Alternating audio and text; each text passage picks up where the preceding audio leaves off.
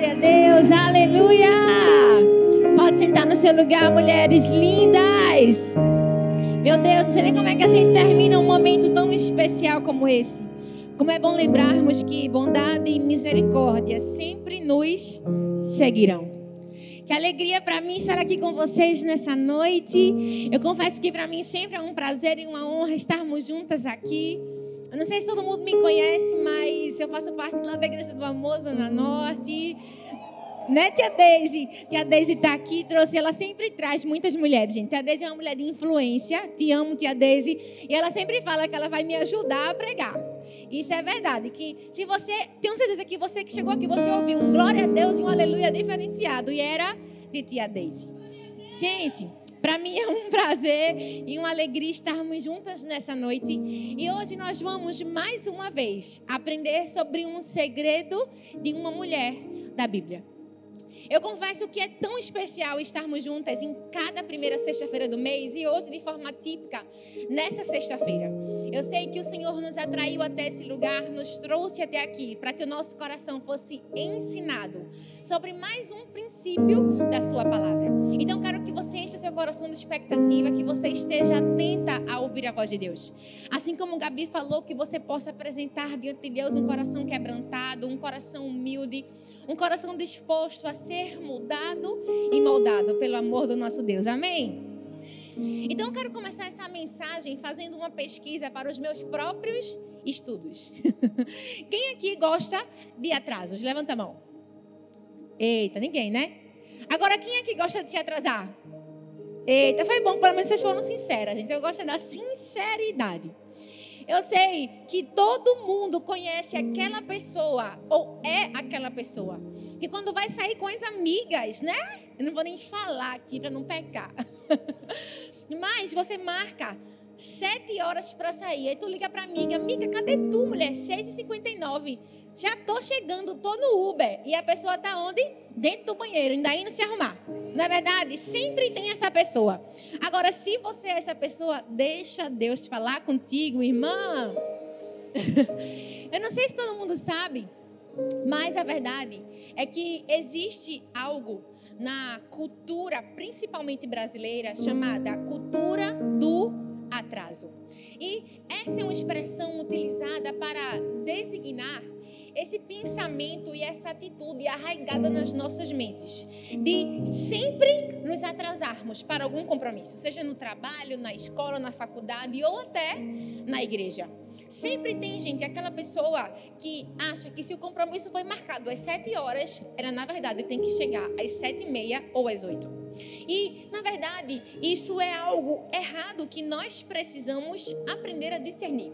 Porque se você for falar a verdade, você vai concordar comigo de que quando somos nós que precisamos esperar, nós não gostamos de atrasos. E nós precisamos entender que muitas vezes a nossa ansiedade nos impede de receber algo porque a gente perde a capacidade de esperar da forma correta.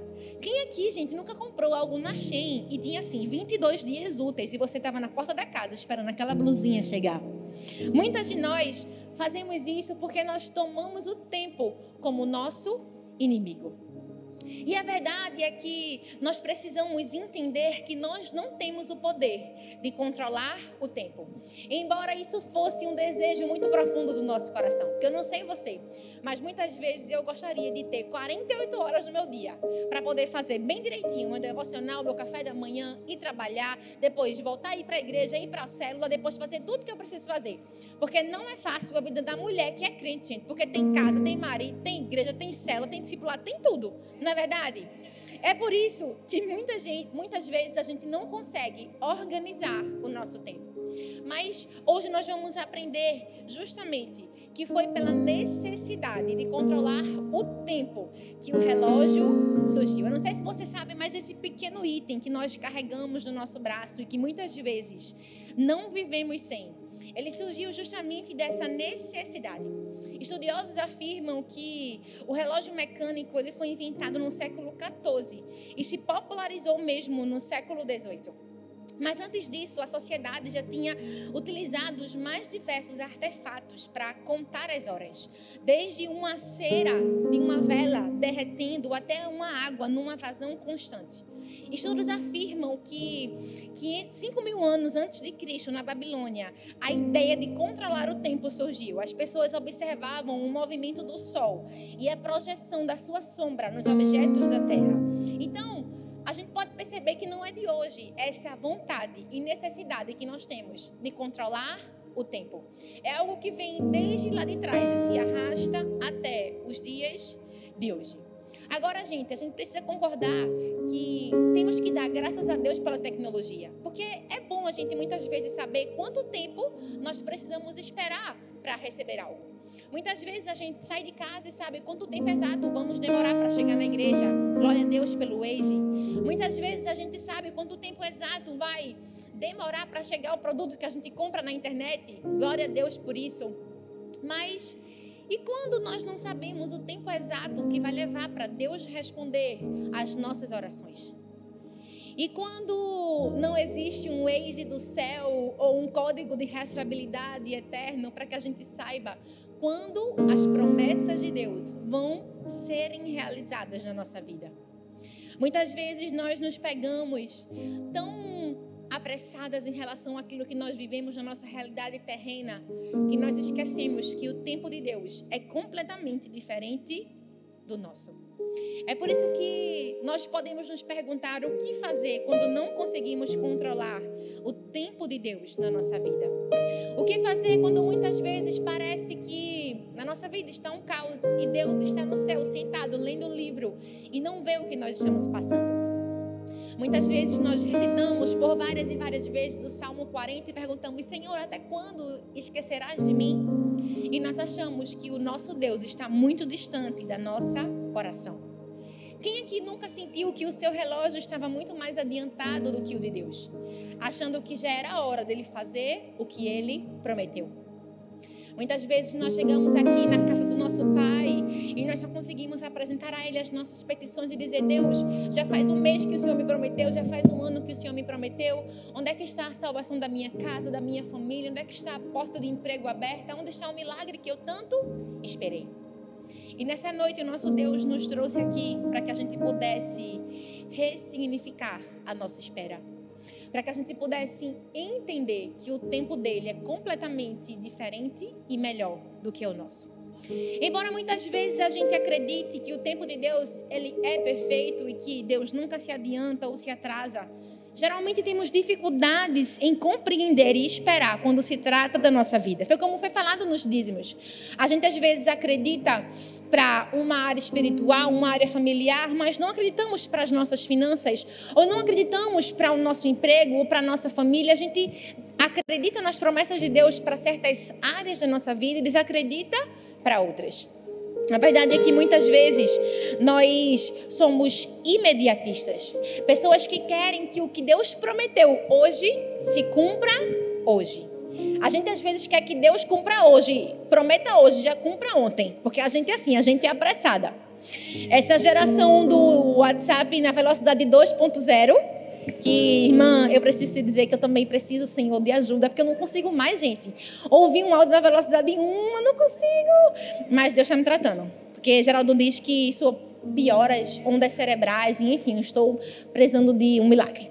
Mas, quantas e quantas vezes nós não somos assim na nossa vida rotineira? E muitas vezes fazemos parte da geração miojo. Já ouviu falar da geração miojo? Não? Nunca ouviu falar?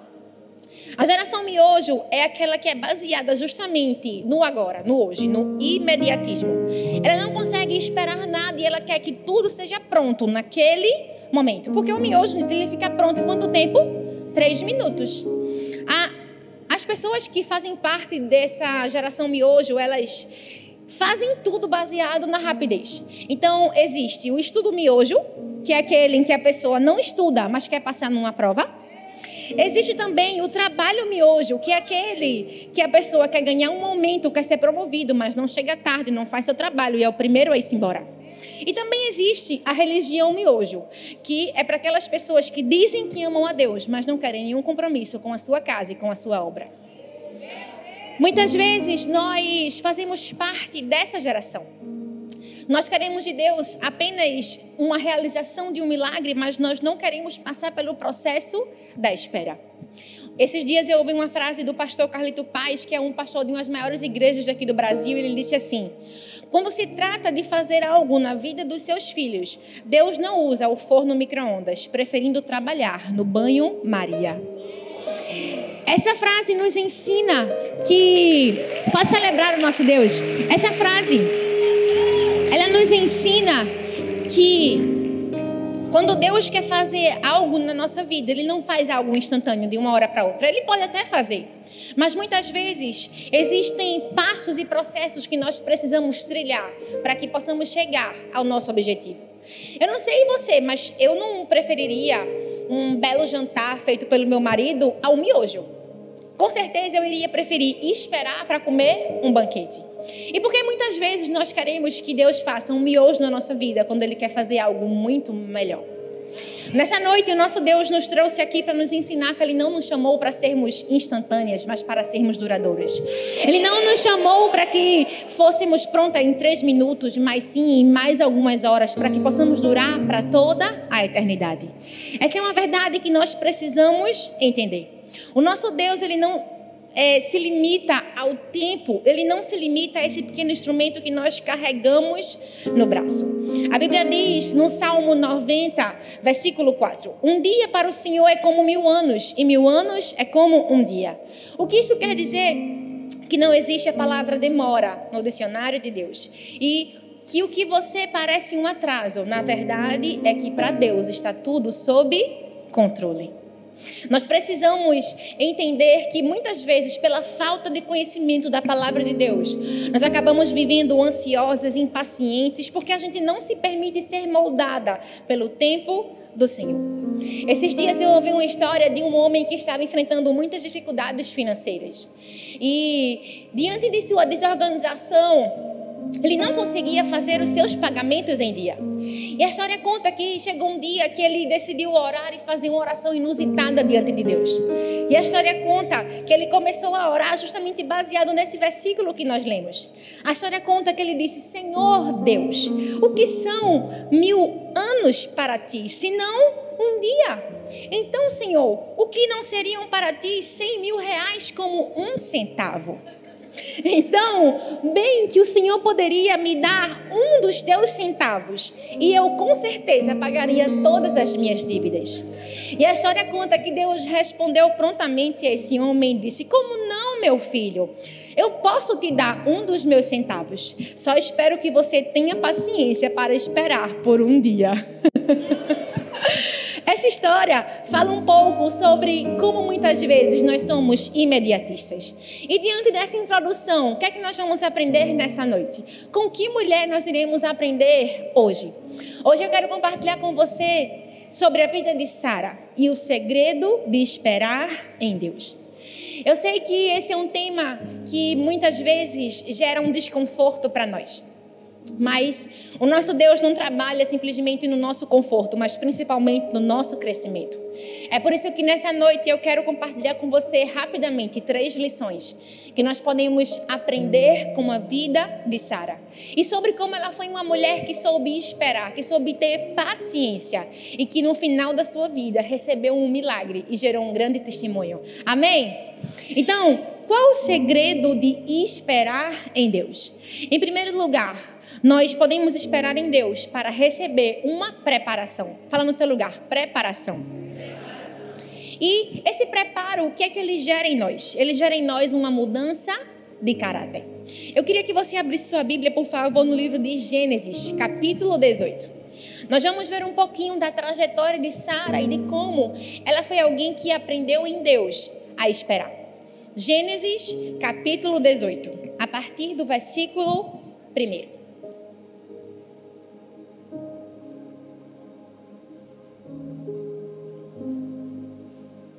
Gênesis 18, a partir do versículo 1 diz: Depois apareceu-lhe o Senhor nos carvalhais de Manre, estando ele assentado à porta da tenda, no calor do dia. E levantou os seus olhos e olhou e viu três homens em pé junto a ele. E vendo-os, correu da porta da tenda ao seu encontro e inclinou-se à terra e disse: Meu Senhor, se agora tenho achado graça aos teus olhos, rogo-te que não passes de teu servo que se traga já um pouco de água e lavai os vossos pés, e recostai-vos debaixo desta árvore. E trarei um bocado de pão para que esforceis o vosso coração. Depois passareis adiante, porquanto por isso chegaste até este teu servo. E os homens assim disseram: Faze assim como disseste. Então Abraão apressou-se em ir ter com Sara até a tenda e disse-lhe: Amassa depressa três medidas de flor de farinha e faze bolos. E correu Abraão às vacas e tomou vitela tenra e boa e deu ao moço, que se apressou em prepará-la. E tomou manteiga, leite, vitela e pôs tudo diante deles. E ele estava em pé junto a eles debaixo da árvore, e todos comeram. Então disse-lhe o homem: Onde está Sara, tua mulher? E Abraão disse: Ela está na tenda. E então disse o homem: Certamente tornarei a ti por este tempo da vida. E eis que Sara, tua mulher, terá um filho. E Sara escutava a porta da tenda que estava atrás dele. E eram Abraão e Sara já velhos e adiantados em idade. Já Sara havia cessado o costume das mulheres. Então riu-se Sara consigo, dizendo: Terei deleite depois de haver envelhecido, sendo também o meu senhor já velho? E disse o Senhor a Abraão: por que se riu Sara, dizendo: Na verdade, darei eu a luz ainda, havendo já envelhecido? Haveria, por acaso, alguma coisa difícil ao Senhor? Ao tempo determinado, tornarei a ti por este tempo da vida, e Sara terá um filho. E Sara negou, dizendo: Não me ri, porquanto temeu. E ele disse: Não digas isto, porque você riu. Se tem algo que nós precisamos entender na nossa vida, gente, é que de tempos em tempos nós precisaremos de algumas mudanças. Eu me mudei recentemente e, gente, nem sempre é fácil fazer mudança. Você precisa colocar tudo dentro de caixas, enrolar. Sempre tem algo que você esquece. Às vezes tem coisas que se quebram no meio do caminho. Mas a verdade é que em algum momento da nossa vida nós precisaremos mudar. Mudar o nosso caráter, o nosso temperamento, ajustar a nossa personalidade, porque nós somos pessoas em formação.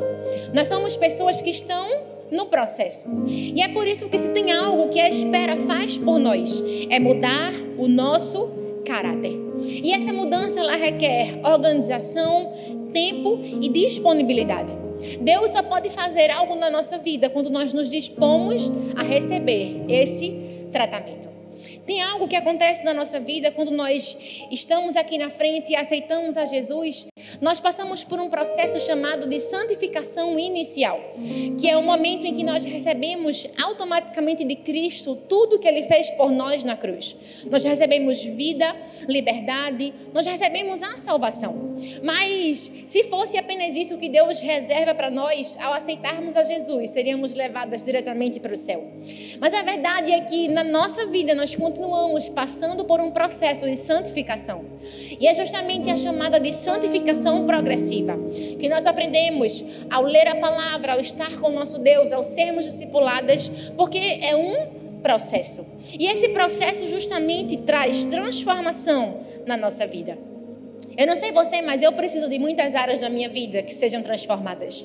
E não apenas eu, Sara também. A Bíblia diz que o Senhor encontrou Abraão em um momento da sua vida e ele fez uma promessa a Abraão e a Sara. Ele disse: Olha, daqui a um ano eu vou voltar, eu vou me encontrar com vocês e Sara dará à luz um filho. E a Bíblia fala que Sara assim como toda e qualquer mulher curiosa, estava lá, atrás da tenda, ouvindo o que Deus estava falando a Abraão. E a Bíblia fala justamente que no momento que Sara ouviu ela, aquela promessa, ela riu. Ela disse: Como?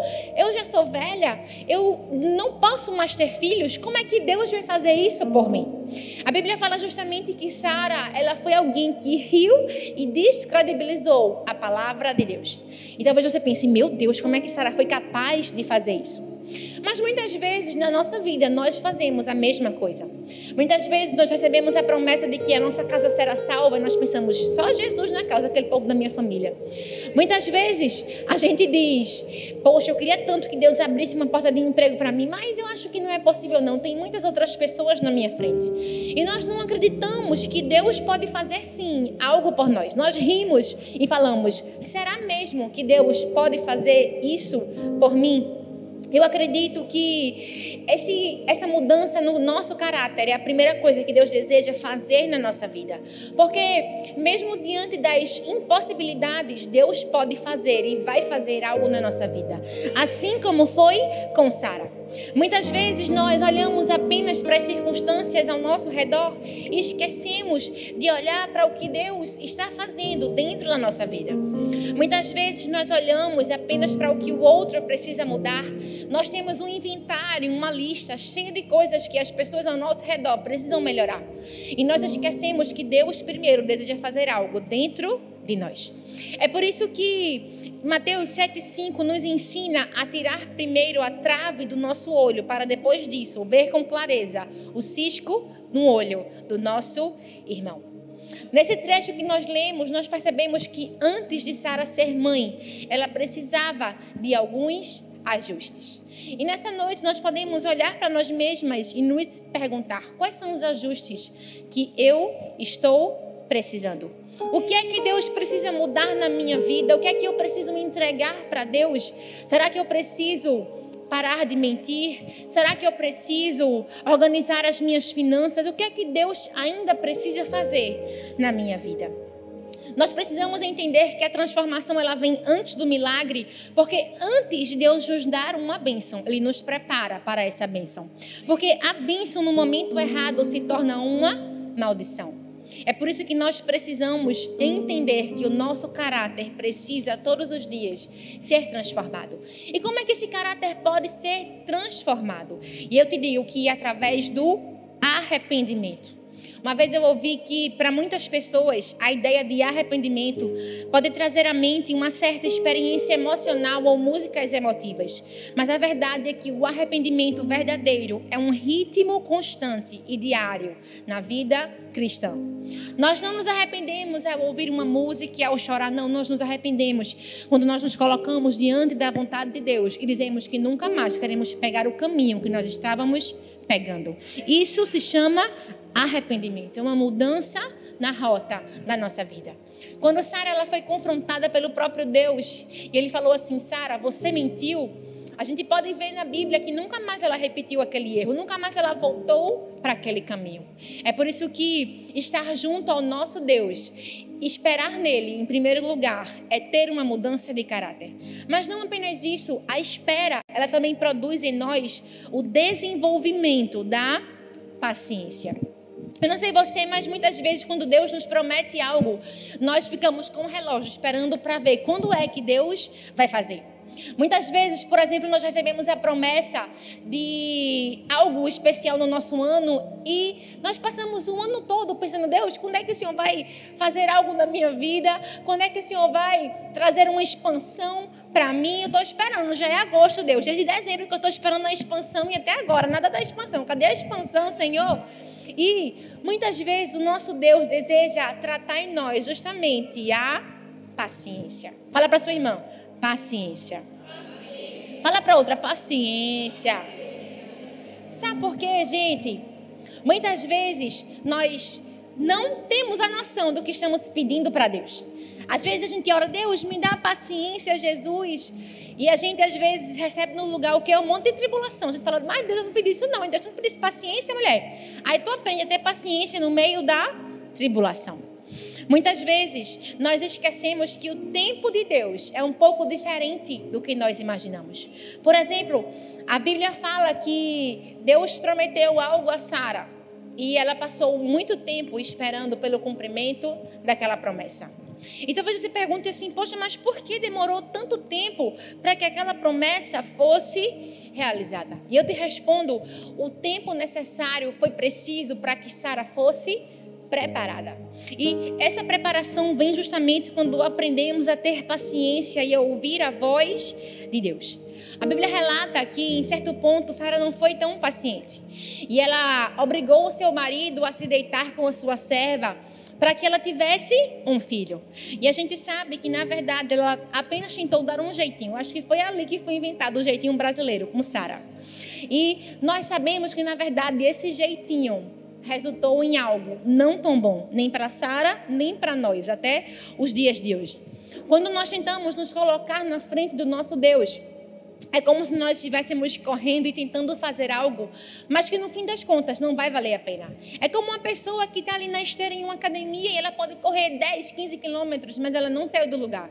Ela permaneceu ali. Ela apenas se cansou, mas não chegou em nenhum outro lugar.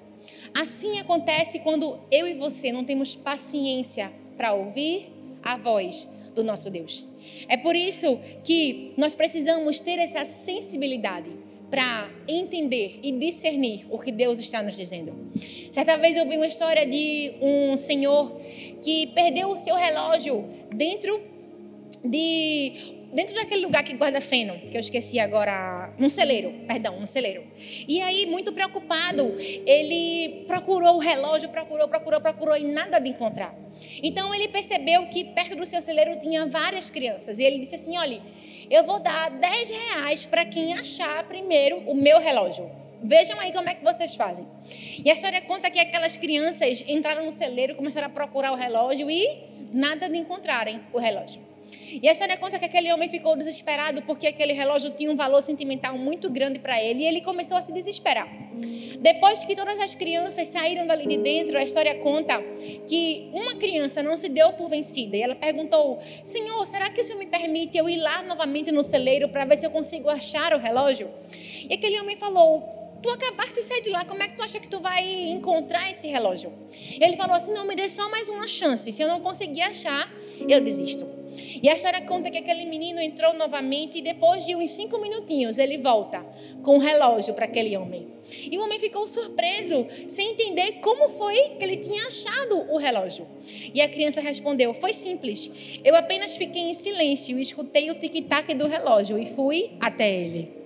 Essa história tão simples nos ensina que tantas vezes nós queremos ser guiadas por Deus, mas nós estamos dando atenção a tantas outras vozes. Nós ouvimos a voz das pessoas que estão ao nosso redor, da economia, da política, e nós esquecemos de ouvir o tic-tac do relógio de Deus. Nós esquecemos que Ele é quem precisa nos guiar. É por isso que a espera gera em nós essa paciência. Agora, não apenas isso, a espera também gera em nós a edificação da nossa fé.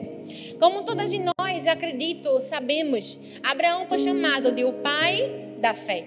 E, consequentemente, Sara, ela foi a mãe da fé. Agora, não foi de um dia para o outro que eles desenvolveram esse título. Eles precisaram passar por toda uma vida aprendendo sobre desenvolver e edificar a sua fé. A Bíblia diz em Hebreus 11:1, a fé é o firme fundamento das coisas que se esperam e a prova das coisas que não podemos ver. Às vezes, gente, eu fico lendo a Bíblia e eu fico pensando, poxa, como é que Sara deve ter recebido essa promessa? A Bíblia fala que ela ficou pensando, meu Deus, eu já sou tão idosa, eu, eu nem menstruo mais, como é que eu vou gerar uma criança nessa idade? Eu acho que, assim como Sara, muitas vezes, quando Deus nos faz uma promessa, nós começamos a confabular na nossa própria mente como Deus irá fazer. Como Deus vai mover essa impossibilidade? Como é que eu vou chegar no meu destino profético? E muitas vezes nós deixamos os nossos sentimentos nos guiarem. Nós deixamos a dúvida, o medo e a incerteza direcionarem o nosso caminho e nós acabamos perdendo o foco. Mas nessa noite nós precisamos entender que muito diferente de termos sentimentos é deixar que eles nos dominem. Isso porque os sentimentos não são bons líderes. Os sentimentos servem apenas para nos dar algum alerta, para serem analisados e não para nos dar direcionamento. O que deve nos direcionar é a palavra de Deus. É por isso que João 17, 17 diz: Santifica-nos na tua verdade, porque a tua palavra é a verdade. Muitas vezes nós tomamos as nossas emoções como sendo a verdade, mas muitas vezes elas não nos traduzem a verdade. Nós precisamos analisar cada sentimento que nós temos à luz da Bíblia, para ver se eles estão certos ou errados. Quantas vezes nós estamos bem no nosso dia e do nada bate uma tristeza, uma depressão, algo que vem querendo nos tirar do foco e nós simplesmente somos imergidos naquele sentimento. Mas nós precisamos lembrar que não somos guiados por sentimentos, por emoções, mas sim por fé e pela palavra de Deus. É por isso que 2 Coríntios 10, 5 diz: Destruímos argumentos e toda pretensão que se levanta contra o conhecimento de Deus, e levamos cativo todo pensamento para torná-lo obediente a Cristo. Isso é ter fé. Muitas vezes nós não desenvolvemos a nossa fé porque nós olhamos mais para o lado de fora do que o que está acontecendo no lado de dentro. O pastor McTodd tem uma frase que diz: creia no processo e no que Deus está fazendo dentro de você. E mais, creia que isso é mais importante do que o que ele está fazendo do lado de fora. Além disso, uma vez eu ouvi de um palestrante dos Estados Unidos que ele disse: tudo o que podemos ou não podemos fazer, tudo o que consideramos possível ou impossível, raramente tem a ver com a nossa capacidade. Na verdade, é muito mais uma questão de crenças a respeito de quem nós somos. Uau! A verdade, gente, é que nós, como filhas de Deus, não temos capacidade em nós mesmas para fazer nada. Sara não tinha capacidade em si mesma, no seu próprio corpo, para gerar um filho. Mas ela sabia que o Deus a quem ela servia, o Deus em quem a sua fé estava sustentada, era capaz de realizar aquele milagre. Por isso que ela esperou. Nessa noite, a gente pode se perguntar: em quem eu tenho colocado a minha fé? Será que eu tenho olhado para o meu Deus ou para as minhas circunstâncias? E aí nós podemos aprender outro ponto dessa espera. Em segundo lugar, nós podemos aprender que a espera nos ensina a conhecer quem Deus é. E tão importante quanto saber quem Deus é, é saber quem Deus não é. E eu preciso dizer nessa noite que Deus não é um gênio da lâmpada. Muitas vezes nós, por acreditar que Deus faz milagres e maravilhas, apenas chegamos diante dele apresentando os nossos pedidos. Nós temos uma lista dizendo assim: Deus, é, nessa noite eu preciso de uma cura, de um milagre, de uma restauração, de uma promessa cumprida. E nós esquecemos de que Ele não é simplesmente aquela pessoa que vai apenas cumprir as nossas promessas. Não, Ele é alguém que deseja, acima de tudo, ter um relacionamento íntimo e pessoal com cada uma de nós. É por isso que nós precisamos entender quem de fato ele é. A Bíblia diz em Hebreus 11, 11. Porque pela fé, Sara recebeu a virtude de conceber a luz e deu a luz já fora da idade, porque teve por fiel aquele que lhe tinha prometido. A Bíblia fala que Sara só conseguiu crer naquela promessa porque ela olhou para Deus, que era quem tinha feito a promessa. Nós precisamos entender que na nossa vida nós iremos passar por momentos em que seremos testadas ou a estar mais perto de Deus ou a nos afastarmos dele. Um exemplo claro também foi Jó. A Bíblia diz que Jó era um homem temente a Deus, fiel, obediente, mas em certo ponto ele foi tentado. E a Bíblia fala no final do livro de Jó que ao passar por todas aquelas tribulações e perdas e depois de superar tudo aquilo com fé, ele disse a Deus: Antes eu te conhecia de ouvir falar, mas agora os meus olhos te veem. Ou seja, antes eu tinha uma ideia de quem Deus era, mas agora eu sei quem de fato Ele é. É isso que a espera faz na nossa vida. Ela tira entendimentos errados acerca de quem Deus é. E ela nos ensina quem de fato Ele quer se revelar a cada uma de nós. A Bíblia fala que o nosso Deus é de fato alguém que faz promessas. A Bíblia começa e termina com o nosso Deus nos fazendo promessas. É assim que ele se relaciona com o ser humano. A Bíblia fala, por exemplo, em Apocalipse 21, 1 a 8 no finalzinho, que ele nos promete um novo céu e uma nova terra. E lá em Gênesis, assim que ele se encontra com Abraão, ele promete que vai fazer uma grande nação, que vai abençoar Abraão e que em Abraão serão benditas todas as famílias da terra. Mas isso não faz de Deus o nosso gênio da lâmpada particular. Eu acredito que nós conhecemos essa história que conta que há perdida por aí uma lâmpada e dentro dessa lâmpada há um gênio e ao limparmos aquela lâmpada ele sairá de lá e realizará três desejos do nosso coração. Muitas vezes nós nos apresentamos diante de Deus justamente querendo fazer não apenas três, mas muitos e muitos outros pedidos. E é por isso que nós precisamos aprender a esperar para compreender que nada na nossa vida, no nosso tempo, mas tudo no tempo dele, que é perfeito. A Bíblia fala que é fato, nós podemos pedir e nos será dado. Nós podemos buscar e nós encontrarão. Nós podemos bater e a porta nos será aberta. Isso está em Mateus 7, 7 a 8. Mas a Bíblia também diz em Tiago 4, do 1 ao 3: De onde vêm as guerras e contendas que há entre vocês? Não vêm das paixões que guerreiam dentro de vós? Vocês cobiçam as coisas e não as têm. Matam e invejam, mas não conseguem obter o que desejam. Vocês vivem a lutar e fazer guerras. Não têm porque não pedem. E quando pedem, não recebem, porque pedem por motivos errados e para gastar em seus próprios prazeres. Muitas vezes nós, Deus não nos dá ainda o que nós tanto pedimos, porque nós estamos pedindo pelo motivo errado. Muitas vezes nós pedimos algo a Deus justamente para satisfazer os nossos prazeres. O nosso Deus é um bom pai, como até Gabi falou, ele deseja nos dar boas coisas. Mas, assim como um pai, uma mãe não dá ao seu filho algo que sabe que irá lhe prejudicar, também o nosso Deus não nos oferece algo que sabe que irá saciar um desejo errado do nosso coração. Nós precisamos entender que a espera ela é necessária justamente para mudar o nosso coração.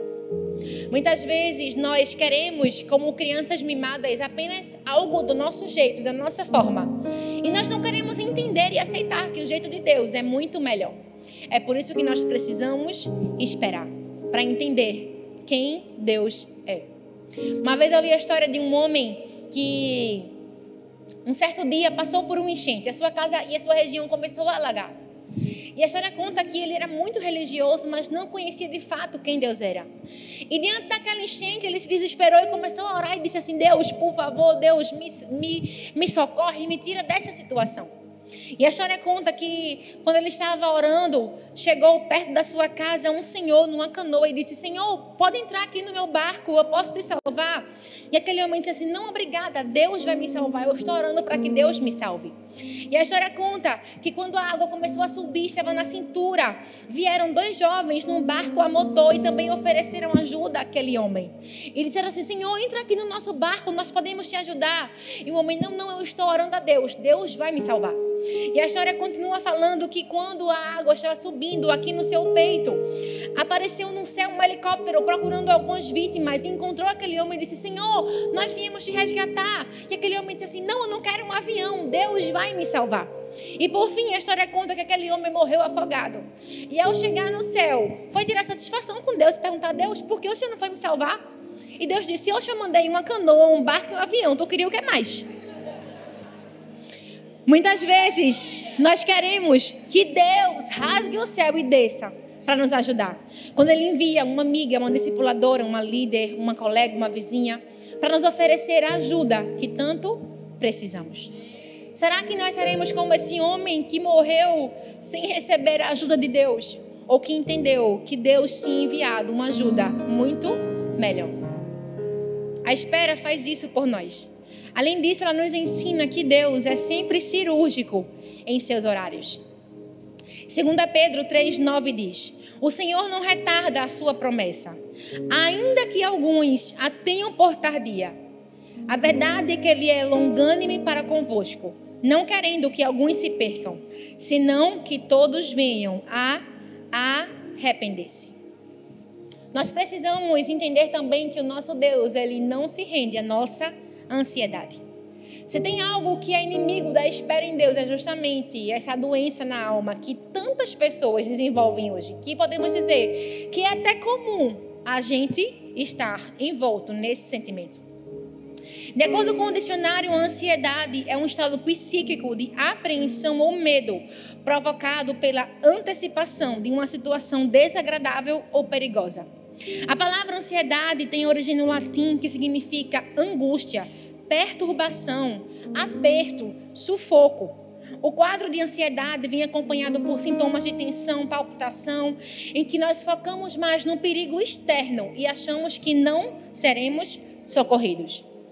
A verdade, gente, é que a ansiedade, ela, em certo ponto, é considerada normal, porque ela é uma defesa do nosso corpo contra medos e contra situações difíceis. Mas existe um ponto em que a ansiedade ela se torna patológica, ela se torna algo doentio na nossa vida, porque ela nos paralisa e nos impede de viver o que Deus tem para a nossa vida. Certa vez eu ouvi que a ansiedade ela é a má utilização da imaginação. E se a gente parar para pensar, é verdade. Porque quando a gente está ansiosa, a gente começa a pensar em tudo que pode dar errado. Não é verdade? Meu Deus do céu. Eu vou fazer aquela prova, Senhor, mas se eu errar todas as questões, se no gabarito eu errar todas as questões, Senhor, hoje eu vou para o culto e se rasgar minha roupa, se no Uber eu for assaltada, se o Uber for um ladrão, meu Deus do céu, eu vou fazer minha escova, mas será que hoje vai chover, vai cair um temporal, vai acabar com o meu cabelo? A gente acaba de imaginar milhares de possibilidades em que algo pode acontecer de errado. O que é isso? É ansiedade. E muitas vezes nós transferimos isso para os milagres que Deus quer fazer na nossa vida. Sara fez isso. Ela disse: Como eu vou engravidar se eu tenho 90 anos? Se Abraão também já é velho? Como Deus pode fazer esse milagre na nossa vida? Ela disse: Terei ainda deleite depois de ter envelhecido e também sendo meu Senhor já velho? Sara, ela olhou mais para as circunstâncias do que para a promessa. E nessa noite eu quero te convidar a olhar mais para a promessa do que para as circunstâncias. Eu quero te incentivar a elevar os seus olhos para os montes, a olhar para de onde vem o seu socorro. Sabe, Sara ela não tinha nada em que se sustentar, mas ela ainda assim desenvolveu fé, porque ela sabia que quem lhe prometeu era fiel. A ansiedade, gente, ela nos tira desse foco. Charles Spurgeon diz que a ansiedade não resolve o problema de amanhã, só tira a paz que nós temos hoje. E é verdade. A Bíblia fala que já basta cada dia o seu mal, então, em vez de se preocupar com o que está por vir, apenas receba o maná que Deus te dá hoje. Um maná de paz, um maná de esperança. O tempo de Deus, ele é cirúrgico.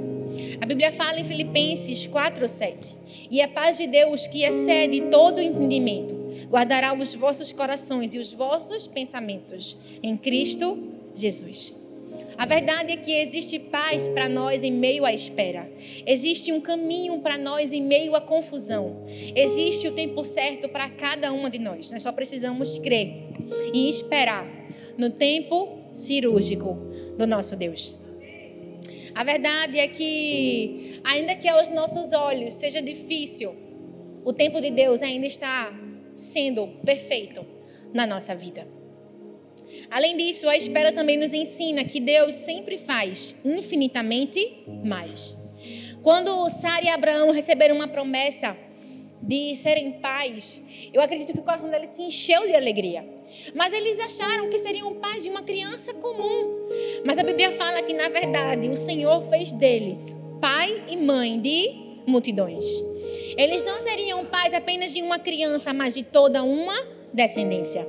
A Bíblia fala, inclusive, que a geração de Abraão e de Sara alcançou a e a você. Nós somos filhos de Deus por causa da promessa que Deus fez a Abraão e a Sara. A Bíblia fala, inclusive, que o próprio Jesus, a sua genealogia, vem também de Abraão e de Sara. Ou seja, eles fizeram parte da genealogia do Messias. O que é isso? É um Deus que sempre faz infinitamente mais, além do que nós pedimos ou do que nós pensamos. Talvez você pense assim: Poxa, Deus, eu tenho um sonho tão grande de fazer algo para a tua casa, de trabalhar para o teu reino.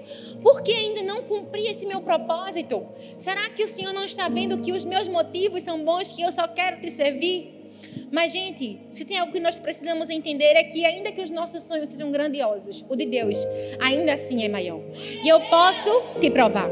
A Bíblia fala, por exemplo, que Davi, ele tinha um sonho de ser o quê? Pastor de ovelhas. Mas Deus fez dele o maior rei de Israel. A Bíblia fala também que Salomão tinha um sonho de ser um homem sábio, mas Deus fez dele o maior rei da sua história e um homem mais sábio da sua época e até hoje. Além disso, Deus fala também que Esté tinha um sonho de ser rainha, mas Deus fez dela uma resgatadora do povo judeu. Ou seja, Deus sempre faz além. Quais são os seus sonhos nessa noite? O que é que você tem esperado do Senhor? Eu quero te dizer que Ele ainda tem mais para fazer por você, em você e através de você. Que nessa noite você possa entender que as promessas de Deus não têm um prazo de validade, elas têm um prazo de confiança. O quanto você tem confiado em Deus, o quanto você tem esperado em Deus. Muitas vezes nós olhamos para o nosso relógio e nós achamos que Deus está atrasado, que Ele esqueceu de nós. Mas a Bíblia fala em Isaías 54, 10. Ainda que os montes sejam sacudidos e as colinas sejam removidas dos seus lugares, a minha fidelidade para com você não será abalada, nem será removida a minha aliança de paz.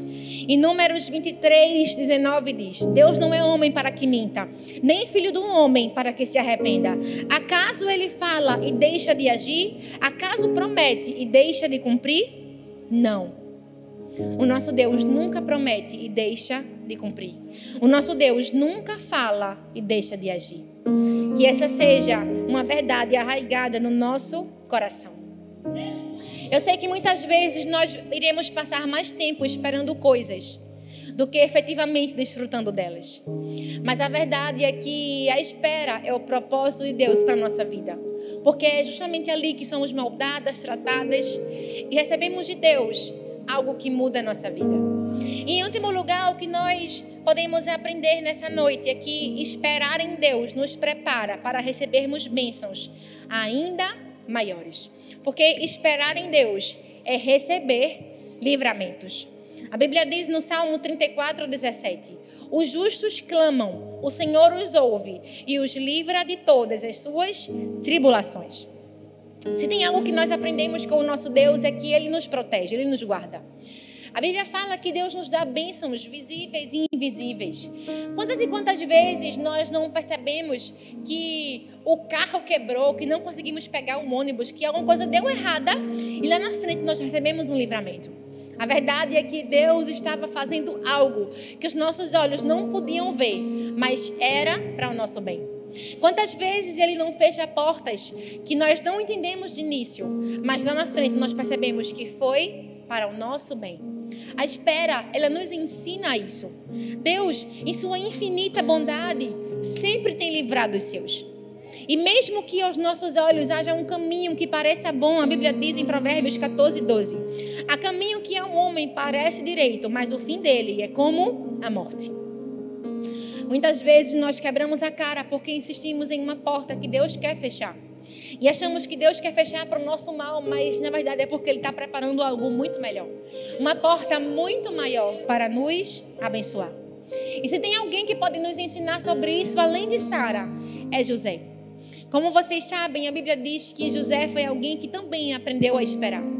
Quando ele era muito novo, ele recebeu uma visão de que ele seria um governante, que todos os seus familiares iriam se curvar a ele. E ele recebeu uma promessa. Mas a Bíblia diz que ele não teve o cumprimento dessa promessa depois de um ano, dois anos, não. Ele teve que esperar 17 anos para que essa promessa se cumprisse. A Bíblia diz que José, além de esperar todo esse tempo, ele não esperou em casa tranquilo, não. Ele foi para uma prisão, ele foi injustiçado, ele foi tratado como um escravo, ele perdeu de ver o crescimento do seu irmão mais novo, a morte da sua mãe, e o seu pai acreditava que ele tinha falecido. Gente, eu sei que talvez você esteja esperando aí na sua vida, mas eu tenho certeza de que a sua espera não está sendo tão dolorosa como a de José. E é por isso que nós podemos aprender com ele. O mais interessante que nós podemos entender é que José ele não tinha um coração cheio de rancor e ódio pelos seus irmãos, não. Pelo contrário, ele entendia que Deus o tinha enviado para livrar os seus irmãos e toda uma geração de morrerem de fome. A Bíblia diz em Gênesis 45, a partir do, versículo 5, que, que, já, que José diz: Agora não se aflijam nem se recriminem por terem me vendido para cá, porque foi para salvar vidas que Deus me enviou adiante de vocês. Muitas vezes nós estamos num momento difícil e nós reclamamos com Deus. Nós achamos que foi inveja da nossa irmã, que nos jogaram numa prisão, que Deus está contra nós. Mas na verdade, Deus está nos preparando para nos livrar de algo muito maior para nos enviar para sermos instrumento de livramento para outras pessoas. É por isso que esperar em Deus é entender que na espera eu recebo livramentos. Mas não apenas isso, esperar em Deus também é a garantia da vitória. Em Hebreus 11:6 a Bíblia diz: Sem fé é impossível agradar a Deus, porque é necessário que aquele que se aproxima de Deus creia que ele existe e que ele é galardoador dos que o buscam. Ou seja, o nosso Deus, ele é um Deus abençoador. Ele tem prazer em nos dar bênçãos, em, em nos encher de presentes. E disso nós sabemos muito bem. Se a gente fosse parar nesse momento para pensar apenas por um minuto em tudo que nós já vivemos, nós poderíamos relatar vários e vários milagres que Deus fez por nós. Deus nos livrou da morte, nos livrou de doenças, guardou a nossa vida. A Bíblia diz no Salmo 139, 16 que os olhos dele nos viram o nosso corpo ainda informe. E no, no livro dele, todos os nossos dias foram escritos. Mas, mesmo diante de tudo isso, muitas vezes nós nos apresentamos diante dele e dizemos: Deus, por que o Senhor se esqueceu de mim? Porque o Senhor prometeu algo e ainda não cumpriu. Às vezes a gente se acha naquele filme, né? Esqueceram de mim. Mas a Bíblia diz em Isaías 49, 15: Acaso pode uma mulher que amamenta esquecer-se do seu filho? E ainda que isso acontecesse, eu, Senhor, não me esqueceria de ti. O nosso nome está gravado na palma das mãos do nosso Deus e é impossível ele se esquecer de nós. É por isso que, mesmo diante da espera, nós já somos mais do que vencedoras. Nós sabemos que no momento que Deus nos prometeu, Ele já irá nos cumprir. Sara, ela poderia crer que no momento daquela promessa, ela já era mãe. E assim é na nossa vida. Nós precisamos entender que quando Deus gera algo em nós, aquilo já foi decretado no mundo espiritual. E quando foi decretado no mundo espiritual, nós só precisamos esperar aquela realização no mundo terreno. Sara, ela achou por um momento que ela teria até um filho por causa de H. Mas o segredo estava na espera. Então, o que é que nós podemos aprender? Que está nas nossas mãos. Esperar e receber a vitória, ou sermos impacientes e perder o que Deus já preparou para nós. Certa vez eu ouvi que a impaciência está na raiz de todo pecado. Isso é verdade. Nós somos pessoas naturalmente impacientes. Quando a internet cai, misericórdia, a gente já não consegue esperar o negócio atualizar. No trabalho, o computador demora mil anos para ligar, só está no tempo normal do computador, mas você quer acelerar o processo. Muitas vezes nós não sabemos esperar.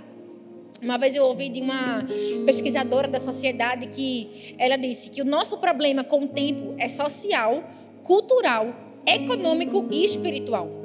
Nós acabamos crendo que nós, e não Deus, somos os senhores do tempo. Acabamos acreditando que o nosso valor precisa ser provado pela maneira que usamos as nossas horas e que a nossa segurança depende de uma boa gestão do nosso tempo. Muitas vezes nós queremos dominar e determinar como acontecerá na nossa vida, mas quem determina o que acontece na nossa vida, gente, é Deus. E isso é a melhor coisa que pode nos acontecer. Porque como é bom saber que alguém que já viu o futuro está guiando a nossa vida no presente. Como é, como é bom confiar em alguém que já escreveu a nossa história, que sabe que no final tudo vai dar certo. Nós precisamos lembrar e entender que ainda que o mundo tente nos paralisar, nós podemos seguir confiando na vitória que o nosso Deus já nos deu. Sara, por exemplo, ela era mal vista por não ter dado filhos a Abraão. Naquela época, uma mulher que fosse estéril, ela era vista como uma pessoa amaldiçoada. Então, além dela não ter um filho, além de não poder gerar, ela também era estigmatizada pela sociedade. Mas estudos também falam que muitas mulheres, elas naquele tempo eram estéreis, porque elas muitas vezes eram parentes dos seus maridos e aquilo gerava problemas nela, nelas. E justamente a história também fala que diante desse quadro comum de esterilidade, muitas mulheres se tornavam mães ao gerar um filho através de sua serva. Porque quando a mulher tinha uma serva ou empregada, é como se o seu marido dormisse com aquela mulher e aquele filho fosse dela. Ou seja, Sara, ela queria resolver um problema espiritual através de, uma, de um ato cultural. Ela fez com que aquilo que a sociedade aprovava fosse maior do que o que Deus tinha determinado para a sua vida. E o que nós podemos aprender com isso é a não colocar soluções mundanas para resolver problemas espirituais.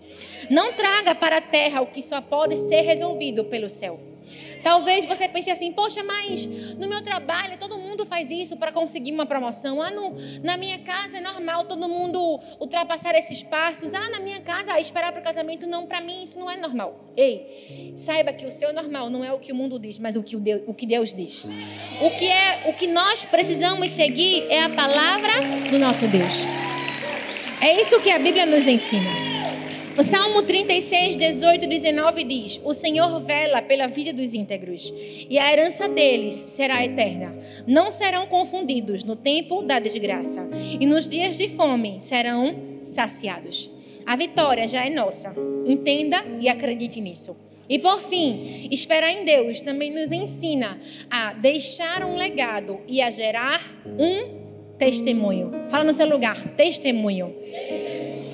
A Bíblia diz em Isaías 40, 31. Mas os que esperam no Senhor renovam as suas forças, voam alto como as águias, correm e não ficam exaustos, andam e não se cansam. Se tem uma coisa que nós precisamos entender na nossa vida é que os cristãos são pessoas que esperam. Nós precisamos aceitar isso. Agora, quando nós esperamos em Deus, Ele não nos dá simplesmente o cumprimento de uma promessa, Ele nos dá um cumprimento de um propósito. Sara, como nós já vimos, ela não gerou simplesmente um filho, ela gerou um milagre. E o que é isso? É um lindo testemunho. Agora a Bíblia diz que Deus fez uma mudança tão linda na vida de Sara que até o seu nome foi mudado. A Bíblia diz em Gênesis 17, 15 e 16. Disse Deus ainda a Abraão: A Sarai, o nome de Sarai era Sarai, a Sarai, tua mulher, não chamarás mais pelo nome de Sarai, mas Sara será o seu nome, porque eu a hei de abençoar e darei a ela um filho, e a abençoarei, e ela será mãe de nações. Reis de povos sairão dela. Nós podemos perceber nesse trecho que lemos que Deus fez algo tão lindo enquanto Sara esperava, que até o seu nome foi transformado. Existem mudanças que acontecem na nossa vida que são tão radicais que até a forma como as pessoas nos chamam é transformada. Que até o modo como as pessoas olham para nós é transformado, porque Deus faz algo na nossa vida. A gente sabe, por exemplo, que na Bíblia o nome é mais do que uma simples designação. O nome de uma pessoa determinava o seu futuro e quem aquela pessoa ia ser. O nome determinava a sua identidade. É por isso que era tão importante colocar um nome em uma pessoa. E a gente se pergunta, mas por que Deus mudou o nome de Sara? De acordo com estudos, o significado do nome Sarai transmite a ideia de minha princesa. E talvez fizesse referência à nobreza da sua família ou a alguma divindade da Mesopotâmia, porque Sara saiu da Mesopotâmia para ir para a terra que Deus tinha enviado a Abraão. Agora, o nome Sara, mesmo que seja muito parecido com Sarai, conserva o significado de princesa, mas ele foi dado por Deus, de modo a indicar a nobreza da descendência que teria origem no ventre daquela mulher. Essa mudança, na verdade, mostra o que Deus fez na vida de Sara. Deus tirou do nome de Sara a letra I. Talvez uma mudança tão pequena. Mas o que a gente pode aprender? O que essa letra I pode significar? Nós podemos aprender que Deus tirou de Sara a letra I da impaciência. Certa vez eu ouvi que a paciência não é a habilidade de esperar apenas, é a habilidade de manter uma boa atitude enquanto se espera. Sara foi alguém que se matriculou na, na escola da impaciência. Ela foi formada com honras, porque ela soube esperar. Além disso, Deus também tirou de Sara a letra I da instabilidade. Sara começou como uma mulher que tinha mentido. Ela também passou por um processo em que tentou resolver o problema por ela mesma ao tentar criar o seu próprio filho e gerar através de H. Mas no final da sua vida nós podemos perceber que ela foi alguém que entrou na galeria das pessoas que viveram uma vida baseada pela fé. Ela foi alguém que soube inspirar os outros através da sua postura de estabilidade e confiança em Deus. E além disso, Deus tirou de Sara a letra I da impossibilidade. Quando Deus fez aquela promessa, ele disse assim: Por que você riu, Sara? Será que há algo difícil demais para o Senhor? Será que há algo impossível demais para mim? Talvez Sara no início achou que era impossível biologicamente ela ter um filho, mas no final da sua vida ela percebeu que para Deus tudo é possível. O antigo nome de Sara representava o seu passado, enquanto que o seu novo nome representava o seu futuro. As mudanças, tanto no nome de Abraão e de Sara, mostram que eles estavam agora sob o governo do Senhor, que eles iam deixar um legado e gerar um testemunho. Isso nos ensina que esperar é um ato de fé orientado para o futuro. Isso pode ensinar a cada um de nós que a nossa espera pode ser ativa e cheia de propósito, porque nós somos pessoas que esperam. Nós somos pessoas que estamos a caminho da Jerusalém celestial, da terra prometida eterna. E Enquanto nós esperamos, nós podemos confiar no nosso Deus. Enquanto nós esperamos, nós podemos saber que a vitória já é nossa. Enquanto nós esperamos, nós podemos gerar um lindo testemunho. Para concluir, eu queria ler para você Eclesiastes 3:1 que diz: Tudo tem o seu tempo determinado, e há um tempo para cada propósito debaixo do céu. Saber esperar em Deus é um grande segredo que nós aprendemos com Sara. Talvez você chegou aqui nessa noite sendo guiada pelas suas emoções, pela sua ansiedade, por aquilo que o medo e as circunstâncias diziam, mas nessa noite eu quero te convidar a ser guiada pela palavra de Deus. Eu quero te convidar a ser guiada pela esperança que o nosso Deus nos oferece. O nosso Deus nos trouxe aqui nessa noite para nos ensinar a confiar no tempo dele e não no nosso. Para que a gente possa silenciar o nosso relógio e ouvir o tempo de Deus. Sabe, assim como no mundo natural nós passamos por estações, na nossa vida também iremos passar por estações. Por estações de espera, por estações de colheita, por estação em que iremos apenas semear e por estações em que iremos ver o fruto das nossas sementes. Nós precisamos não nos desesperar, olhar para a semente da outra, não. Nós precisamos discernir o que Deus está fazendo na nossa vida hoje. Eu já tive momentos na minha vida em que precisei esperar, que precisei plantar tendo poucas sementes, que já plantei e não vi retorno nenhum, mas também momentos em que eu celebrei o tempo da colheita que finalmente chegou. Assim é na nossa vida. Nosso Deus sempre nos apresenta e nos disponibiliza sementes para que possamos colocá-la na terra e esperar o tempo certo de vê-la germinar. A verdade, gente, é que leva um tempo para Deus responder às nossas orações. Leva um tempo para Deus cumprir as suas promessas. Da mesma forma que leva tempo para Deus colorir uma rosa, da mesma forma que leva um tempo para Deus construir um carvalho, da mesma forma que leva o tempo para Ele construir o mundo. Da mesma forma que leva tempo para o trigo se transformar em pão, assim leva um tempo para a promessa de Deus se cumprir na nossa vida. E esse tempo ele não é prejudicial, pelo contrário, ele é necessário para o bom desenvolvimento daquilo que está sendo formado.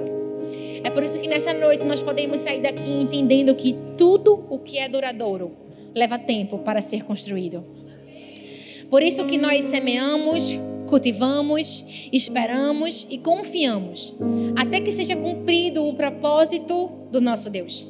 E enquanto esperamos, nós damos uma oportunidade a Deus de fazer o que Ele sempre sonhou na nossa vida. E também estamos dando uma chance a cada uma de nós de crescermos em Deus. Leva um tempo para Deus fazer algo na nossa vida. Mas quando Ele faz, nós percebemos que, na verdade, todo o tempo valeu a pena. E esse é o segredo de esperar em Deus. Eu queria que você ficasse de pé no seu lugar e que nesse momento você pudesse fechar os seus olhos e fazer um compromisso hoje com o próprio Deus de não ouvir mais a voz da ansiedade, de não ouvir mais a voz do medo, de não ouvir mais a voz das circunstâncias e do que as pessoas ao seu redor podem te dizer. Mas eu quero te convidar nessa noite, assim como Sara, a se colocar diante de Deus, talvez com dúvidas, talvez com ressalvas, mas sabendo que você vai sair desse lugar com um filho no ventre, sabendo que o que Deus prometeu, Ele vai te cumprir. Sabendo que você não precisa ter medo das impossibilidades ou do que as dificuldades te mostram. Você pode erguer os seus olhos para o próprio Deus e lembrar de que Ele é fiel para cumprir tudo o que Ele promete. Senhor, nessa noite nós nos colocamos diante da Tua presença, assim como Sara nós colocamos a nossa vida nas tuas mãos. Nós reconhecemos, Senhor, a tua fidelidade e o quanto tu tem sido bom para conosco. Nessa noite nós queremos te pedir perdão por tantas vezes em que nos apresentamos diante de ti apenas pedindo ou com o nosso coração cheio de ingratidão, de incredulidade. Nós às vezes olhamos tanto para o que nós não podemos, para o que não conseguimos, e esquecemos de olhar para a tua fidelidade. Esquecemos de olhar que aquele quem nos prometeu é fiel para cumprir. E é capaz de fazer infinitamente mais, além do que pedimos ou além do que pensamos. E é por isso que nessa noite nós te pedimos perdão por toda a incredulidade, por toda a instabilidade e nós queremos te pedir que, assim como o Senhor tirou de Sara a letra I das impossibilidades, da incredulidade, tira da nossa vida nessa noite. Nos faz, Senhor, sermos como Sara foi no final da sua vida, uma mulher de fé, a mãe da fé. Nós queremos entender que quem nos prometeu é para quem nós devemos olhar. Nós queremos cantar a respeito da tua fidelidade e não das impossibilidades. Nós queremos nessa noite parar de olhar para o que está ao nosso redor e nós queremos olhar para ti. Olhar para o alvo, olhar para a terra prometida, olhar para o filho do nosso ventre, olhar para as nações que nos serão dadas. Nessa noite, Pai, nós fazemos um compromisso contigo de abandonar ansiedade, de abandonar a impaciência. E nós nos comprometemos a ser pessoas que esperam e a ser pessoas que têm uma boa postura enquanto esperam. Faz na nossa vida assim como o Senhor fez na vida de Sara, assim como o Senhor fez na vida de José, assim como o Senhor fez na vida de Davi, em Salomão e em Esther, que o Senhor fez além do que eles pediram, além do que eles pensavam. Nessa noite, nós firmamos esse compromisso de acreditar na tua fidelidade.